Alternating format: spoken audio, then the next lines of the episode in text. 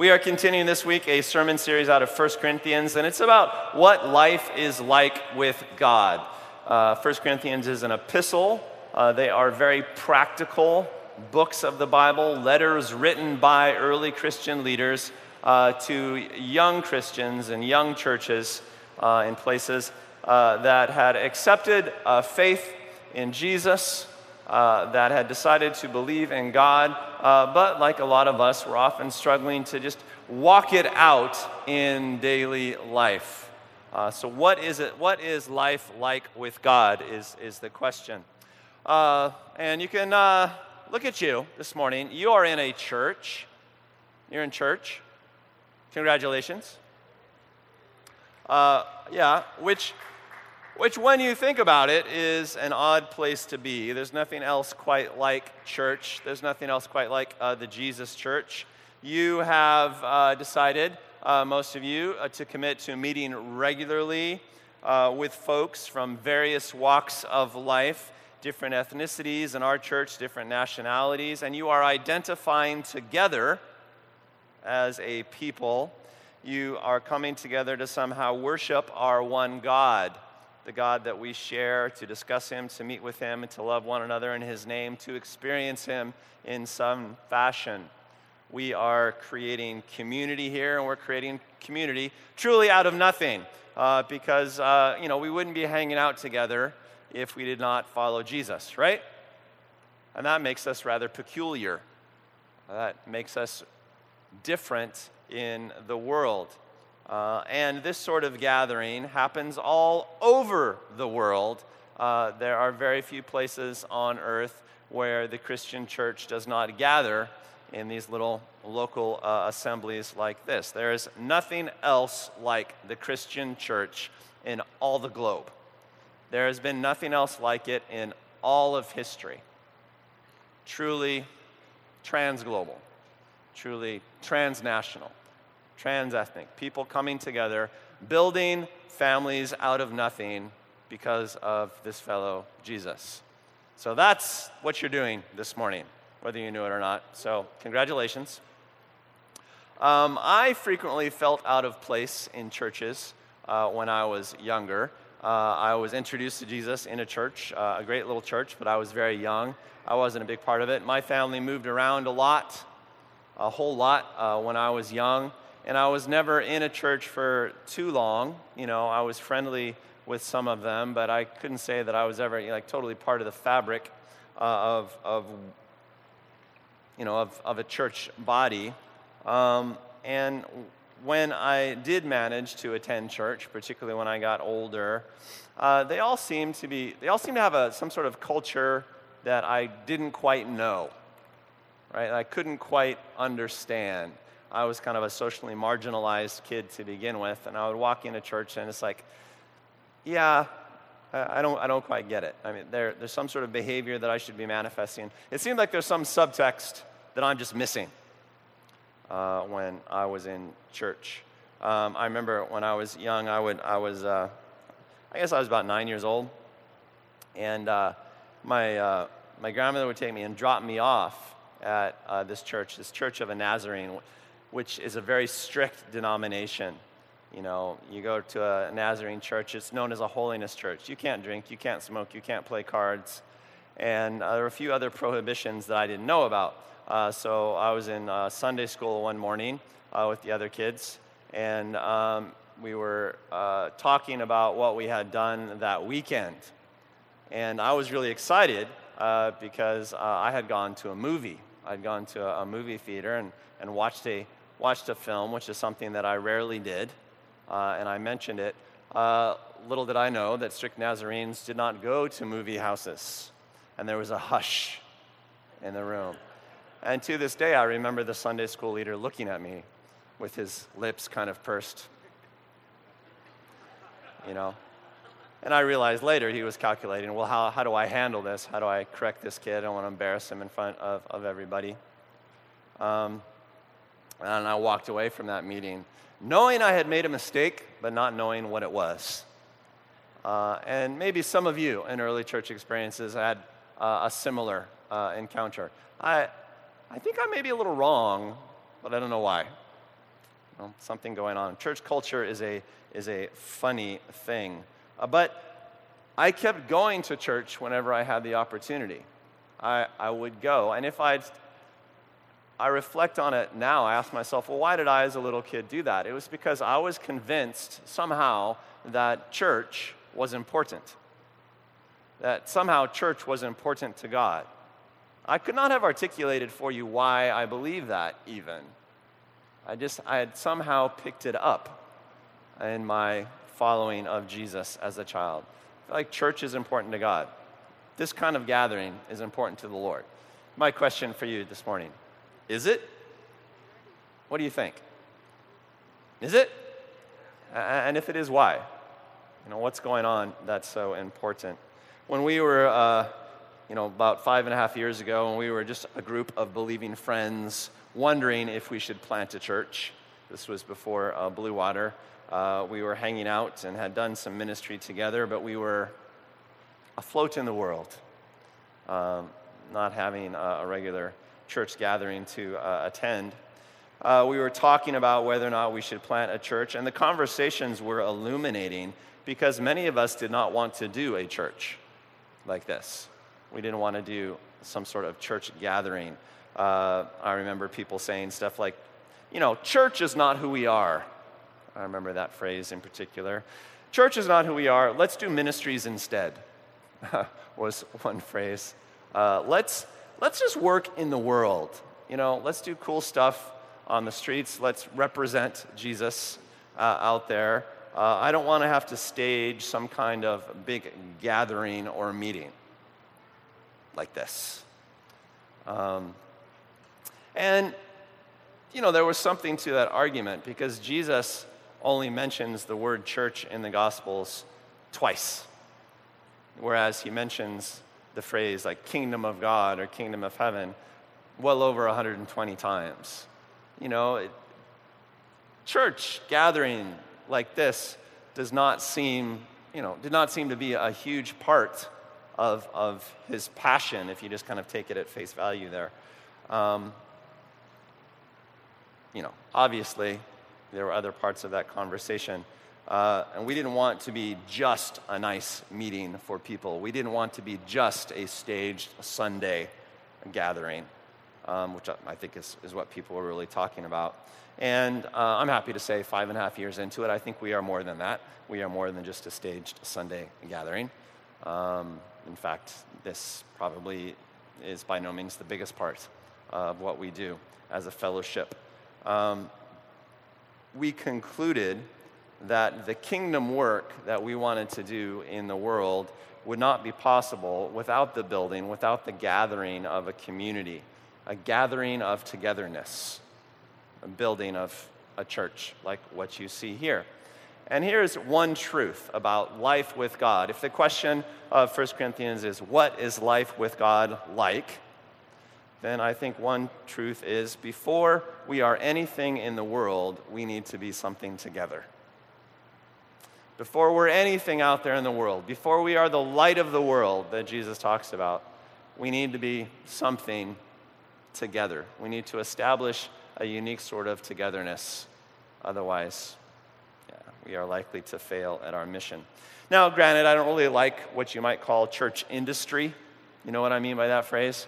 Uh, you know, there often seems to be a lot of strange institutionalization in the church, and a lot of it seems really empty uh, to me. There seems to be competition in the church and divisiveness and, and, and, and the sort of commercialized packaging of Christian community, stylization of presentation uh, that I don't care for very much. The church gets a lot of negative headlines today, or at least, you know, the formal church leadership uh, does, a lot of negative headlines.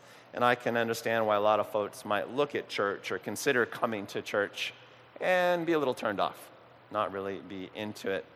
Uh, church, I think, particularly over the past 25 years or so, has become an almost distasteful word in some places. If I say churchy to you, what's your reaction? I think of the church lady from Saturday Night Live, and some of you are a little too young, maybe, to remember Dana Carvey, the church lady. It was just sort of a very, very religious character. uh, an old lady uh, who uh, was uh, pretended to be kind, but then would just eviscerate the people that she talked to, you know, uh, call out their immorality and blame Satan. Remember that? Um, well, I don't like the church industry, you know, and I might not like the word churchiness. I'm absolutely, absolutely sold on the gathering of believers uh, into faith communities, the simple and pure thing that was originally called church in the New Testament, originally called church. Uh, by the early believers and, and, the leaders. And the reason I am so high on gatherings like this is because it's just so clear that God is really high on gatherings like this. He's all uh, about it, all about what happens in places like this and what it represents. Empty institutionalization uh, aside, the church really is something unlike anything else in the world. It really is something unlike anything else in world history, and it's cool to be a part of it. So, Paul wrote this letter to the church in Corinth. You might remember from the text last week, this is how he opens the letter. He says, Hey, Paul, an apostle, uh, some other people, I'm writing this letter to the church in Corinth. The Greek word there for church is ecclesia, uh, which really literally translated might mean something like the assembly. You know, just it's the, the gathering, the assembly of believers. Paul, I'm writing to the assembly of believers in Corinth the assembly of God, uh, I believe is how he put it. Uh, we usually translate it church uh, these days. And the letter has several themes in it. We talked, we introduced a few of them uh, last week. Uh, themes that Paul stresses through repetition. So early in the letter, he introduces several of these themes, and then as the letter unfolds, he keeps going back to them, back to them. Last week, we talked about a huge theme in the letter, uh, which is unity or the problem of disunity.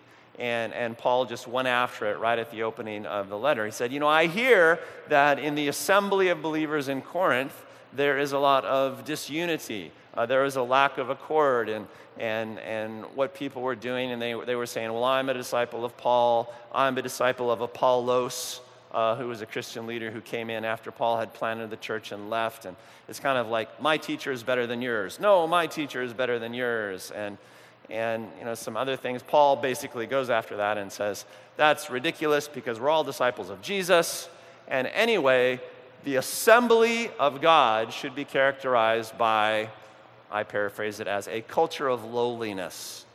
You know, none of us are all that you know, and we are dependent on miracles. We're dependent on supernatural ministry. Think of how I worked among you. You know, I didn't preach with wise, stylized words. I just talked about Jesus and did miracles. You know, unless you're doing that, be quiet and quit arguing. Uh, disunity is not what it's like to live with God.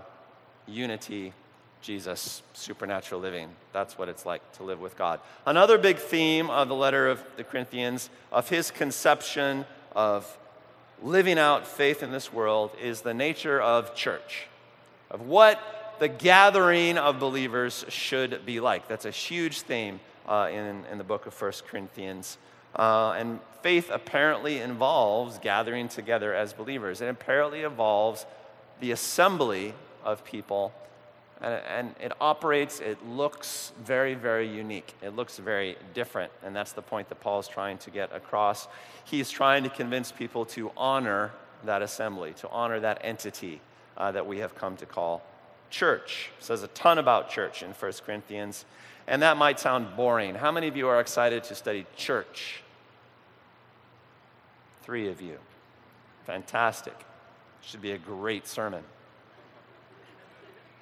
I think it's really kind of interesting what Paul says about it as it develops. He says some interesting things. So I want to read today from the third chapter of the book of 1 Corinthians. Uh, the passage will be on the back of your program as well 1 Corinthians 3 5 through 17. Uh, he begins the chapter by continuing to harp a little bit on the problem of, of disunity.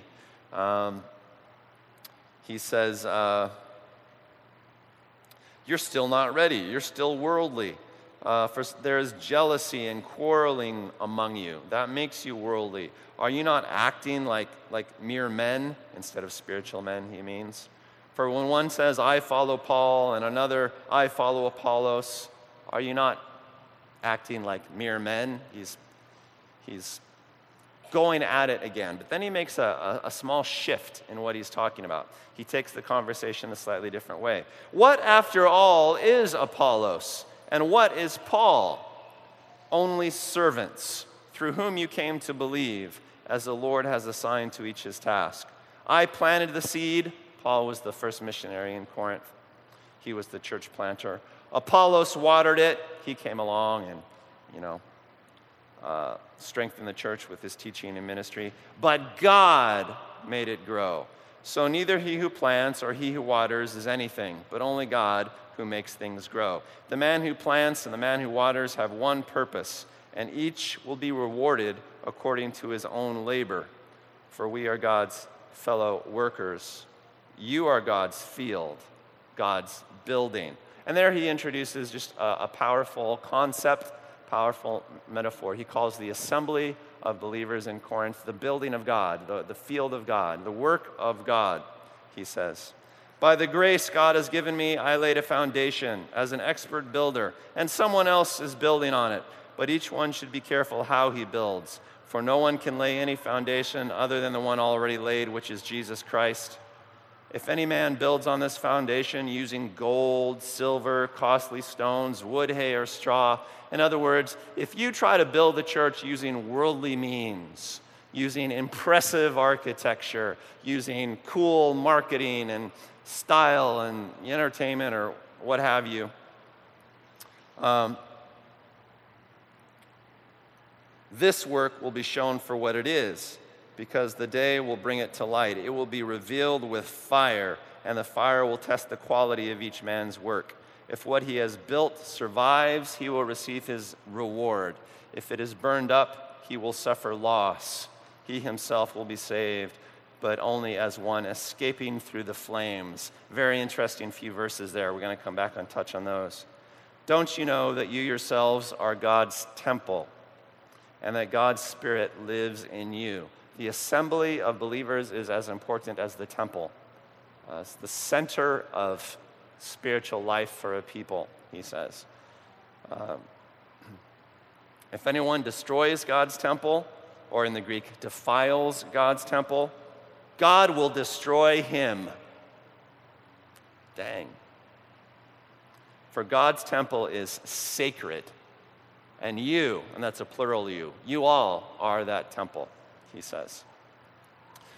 Uh, some real fascinating stuff uh, once you start to dig into that. He's, he again starts, he's still on the disunity problem, then he switches, and he starts talking about sort of the identity of the assembly and how we should think about this thing that we call church. And he makes the argument that our togetherness, the way that we bind together as believers, um, which is hurt by disunity and quarreling, um, is vital to God's plan, is vital to the way that God does things. We are God's temple. We are the dwelling of God. We are his building. We are the work of God. And, and in, in saying that, he defines church as a collection of people, as opposed to an institution or authority. You know, it's the ecclesia, it's the assembly. He's talking about the assembly, not some governance or something like that, just to be clear. Uh, and in that group of people, in that building, he says the Spirit dwells or manifests. So the Spirit dwells in your midst. It's when you come together and as an assembly that the Spirit dwells uh, most directly. I, I just have to say to that, wow. You know, that's really interesting. I mean, that's, that's a radical claim um, for those of you who are following. When we come together, God's Spirit comes to be with us, you know, the very Spirit of God. Um, Paul is a Hebrew, and that was an incredible thing for him to say uh, because the coming of God's Spirit was just a huge deal You know, it's why they built the temple in the first place. Now, Paul says, well, it's, it's different these days whenever we gather together as believers. That's where God's Spirit manifests most profoundly uh, on the earth. Paul defines his own work as trying to build this togetherness, right? Uh, he says, uh, I am an expert builder.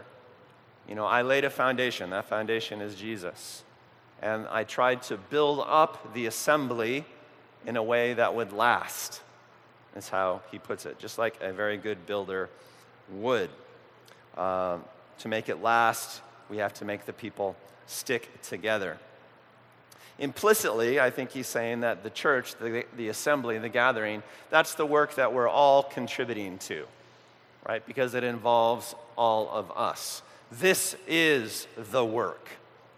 This is the mission to gather people into the assembly. It's like building a family, sort of. You know, it's building, building a, a community. Um, and, and he says rather pointedly, I think, we will be rewarded, he will be rewarded for helping build it. Alternately, we will be destroyed for doing anything that hurts it, the assembly, uh, which I think is, is rather profound. There's a lot of theology here, I think, in verses 13 through 15, if you're following along in your program or your Bibles. I'll read it again. Talking about uh, the person who builds up the assembly. His work will be shown what it is because the day will bring it to light. It will be revealed with fire. In other words, it will be tested. What you contribute uh, to uh, the building up of the assembly, it will be tested. It will, someday it will be judged, is what Paul is saying. Um, the fire will test the quality of it. If what he has built survives, if you contribute to the building of assembly in a way that lasts, then you will receive a reward. If it is burned up, if what you contribute if doesn't last, if in some way you hurt the assembly, then you will suffer loss. He himself will be saved, but only as one escaping through the flames. Uh, I've always I've always been arrested by that, by that phrase. Um, I say there's a lot of theology in this verse because the underpinning understanding is something like this. You know, we are, we are saved uh, through grace and faith in Jesus. You know, you are restored to eternal life once you call out for help, call out to the name of the Lord. That's one thing, all right? You sort of get into eternal life in a way. But Paul is talking about the rewards that we will have once we get there, once we get to eternal life. He says it's possible for people to get saved into eternal life, but to arrive in eternity as one who has barely escaped the flames. You know, you arrive and your hair is smoking and your clothes are tattered, and you're like, whew, made it. You know, got nothing but the clothes on my back. You know, and there will be other people there who have, you know, a pile of rewards. You know, they have arrived rather comfortably. And, you know, you imagine the one who has barely made it all smoking saying, Well, how did you do that? You know, how, come you arrived so comfortably? What's up with that? You know, why is your um, eternal disposition different than mine? And the person who has arrived comfortably will say, Well, I built I built the gathering of believers. I sowed into the assembly of God's people, and I did it in such a way that it wasn't worldly, it was, it was Jesus like. It lasted, it increased. I sowed well, I built well, and I'm rewarded for it. There is another sort of person mentioned in the scripture the person who destroys the temple, the person who lives in such a way that the assembly is compromised, it is hurt, it is somehow defiled. Uh, you know, that person has spoken lies that, that made people drift away. Uh, purpose has promoted a lifestyle that made people drift away. And Paul has very harsh words for that person. He says, that person will be destroyed. Very strong language. I said um, that the Corinthian church, I said last week, the Corinthian church was a mess, right? It's just, it's a crazy place, a lot of people behaving immorally, a lot of quarreling and arguing and, and discord. And in a mess like that, uh, Paul will, uh, Paul would have to crack the whip every once in a while, you know, and here he's cracking the whip. If you continue to hurt the assembly, you will be destroyed. I have to use this now. Have you guys not heard anything I've said?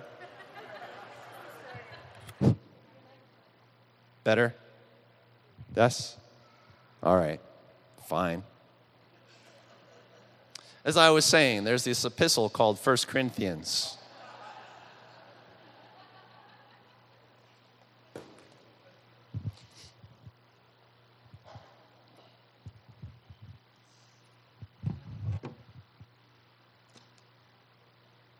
All right, continuing on.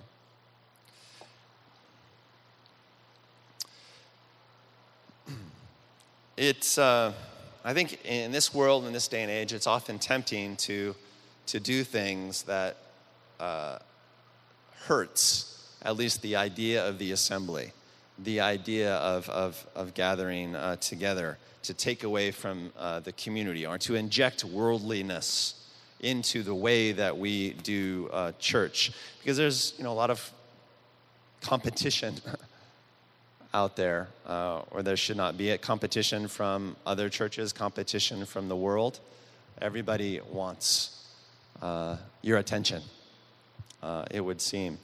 Um, it's often tempting to buy into uh, you know, the view, uh, which I hear so often, you know, I, uh, I'm into God, but I don't need organized religion. You know, because organized religion is, is bad, right? Which is why we are so disorganized at Blue Water Mission. Uh, no, this is an organization. Uh, we have organized uh, to do things. We have organized uh, to meet. I guess we are organized. I don't know if we're organized religion. We are at least organized faith. Um, I don't really know what organized religion means, but we, uh, we do need a gathering. You know, don't really care if you're into organized religion, but you should be into gathering. Uh, it is important. Um, you need to have a unique kind of gathering. You need to have a social class busting, uh, cross ethnic, cross national, um, supernatural gathering, but you need one. You definitely do need a gathering. Uh, you need a church because it's the work of God. It is, it is the midst. Only when we gather together do we have a midst in which the Spirit uh, dwells. Indeed, the word that Paul uses to, um, to characterize church eventually is the word sacred. You catch that right at the end? Which, which jumps out at me. Don't you know that you yourselves are God's temple and that God's Spirit lives in you? If anyone destroys God's temple, God will destroy him, for God's temple is sacred. And you, again, that's a plural you in the Greek, and you all are that temple together. This is sacred to God. You know what the word sacred means? This is the word hagios in Greek. You know, special, pure, set aside, something like that. This is a sacred event as far as God sees it. When Paul starts talking like that, I start suspecting that, well, there's something going on here that we haven't even gotten to yet. And indeed, we're going to spend uh, many chapters in the rest of 1 Corinthians uh, kind of discussing all the interesting things that happen when believers get together, why it is so very important. Uh, but his headline, the way he introduces it, the first repetition is this is sacred. This is very, very special to God. You need to pay attention. And one thing you need to know is that if you harm what's going on here, you're in big trouble. If you bless it and build into it, you will get eternal rewards. How does that sound? I said at the outset, hey, you're in church. Congratulations. It is a big deal, evidently. There is a lot at stake. Uh, I think, the deeper I get into the kingdom of God, that I was right when I was a kid. I had this intuition that that church was somehow important to God. I didn't necessarily see it, what was going on around me. I didn't necessarily catch it in the cultures that I was trying to penetrate, but you know, it is important to God. It is sacred. Sacred means you do not mess with it. Know, we've been doing stuff like this for over 2,000 years now. There's a reason. It would be wrong to reinvent following Jesus without trying something that looks a little bit like this. Doesn't matter where you're gathered, doesn't exactly matter how you go about gathering, but we must gather. Before we are anything in the world, we have to be something together. Uh, we do not contaminate what we're doing with worldly things, as Paul said, with gold or costly stones or wood or hay. It's not about the building. It's not about the style. It's not about the presentation. It's not about material goodies. Uh, we do not try to build with money or magnetic personality. We don't have any magnetic personalities here, I know for a fact. Uh, we build it only as Jesus did. And Paul hinted at how Jesus did it last week. Jesus built with love, with truth, and with supernatural power. And that's about it. That's about it. So, um, my question uh, for you uh, to end is Do you feel like this is sacred? I mean, you feel like this is a sacred experience. Reflect on that for a minute. Like when you arrive, uh, let's just say the Sunday assembly, I know we have different gatherings at Blue Water, but when you arrive at this Sunday assembly, do you, do you feel like you've entered into a sacred thing? Yeah, uh, uh, sort of. I, I mean, is that, is that the attitude that, that you come with? Or it, do we manage to pull off that attitude uh, while we're here? I, I don't even really know exactly how to go about answering that, but it's a very provocative question, isn't it? You know, sacred means special uh, to God, sanctified, dedicated to God, weird, different. I remember when I was a kid, some of those churches I visited would talk about uh, the house of God when I'd walk into the sanctuary uh, for church They'd say, No, this is the house of God. You must behave. Uh, part of that was really good. I always behaved. Um, but what they were saying to me is, This is different. You know, this is, this is special. Um,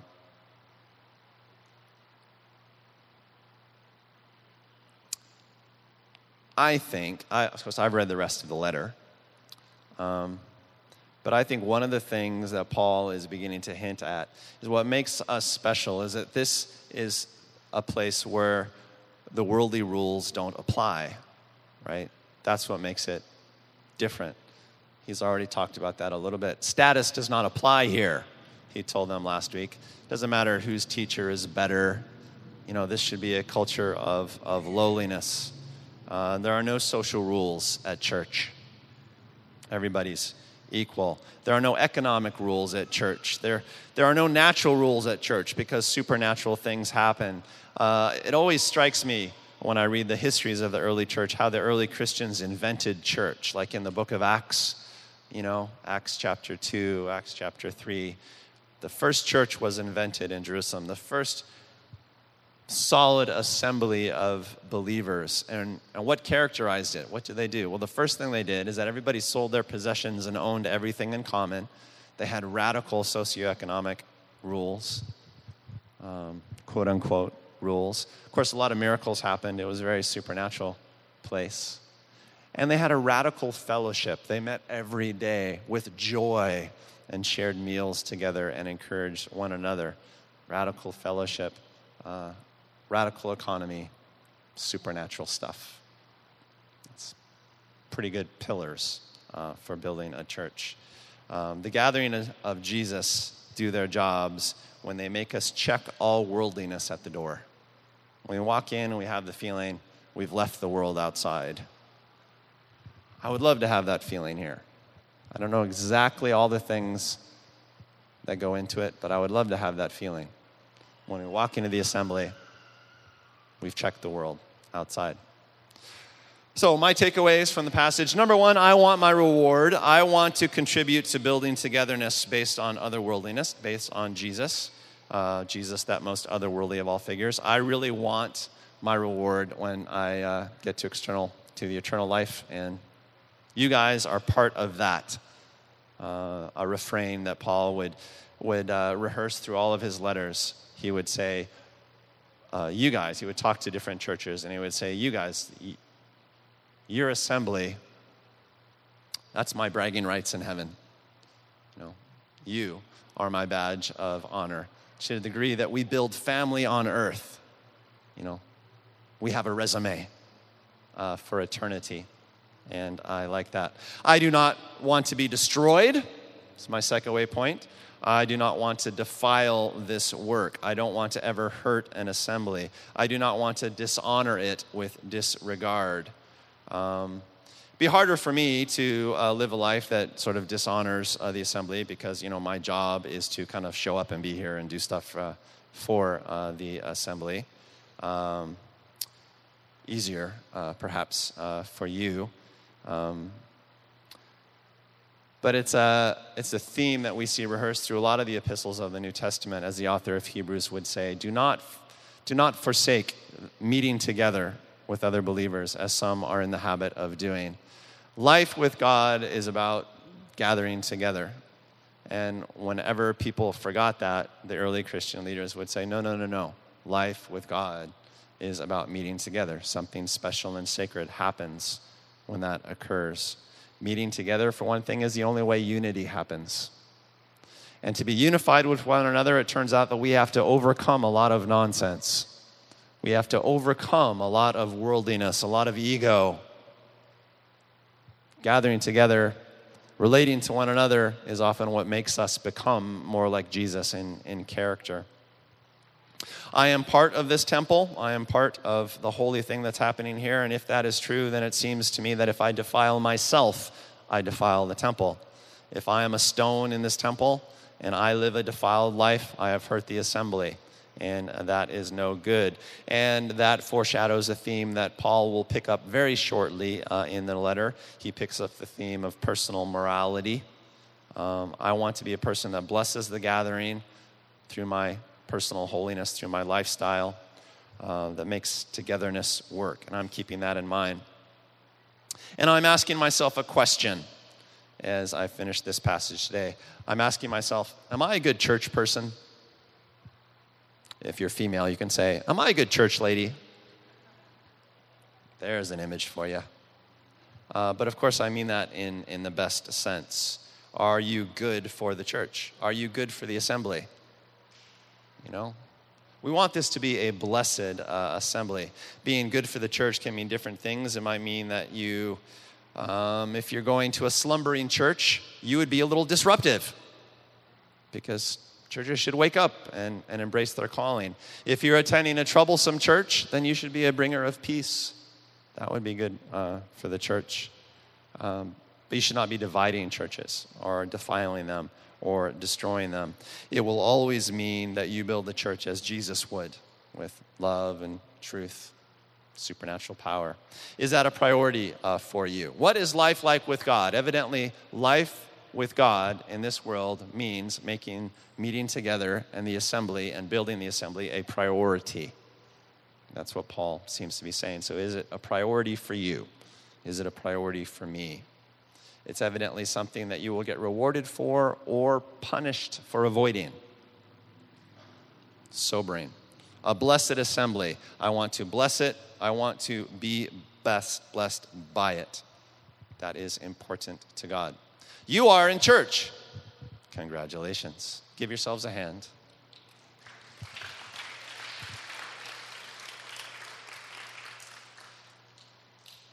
Let's pray and let's have the ministry team come up.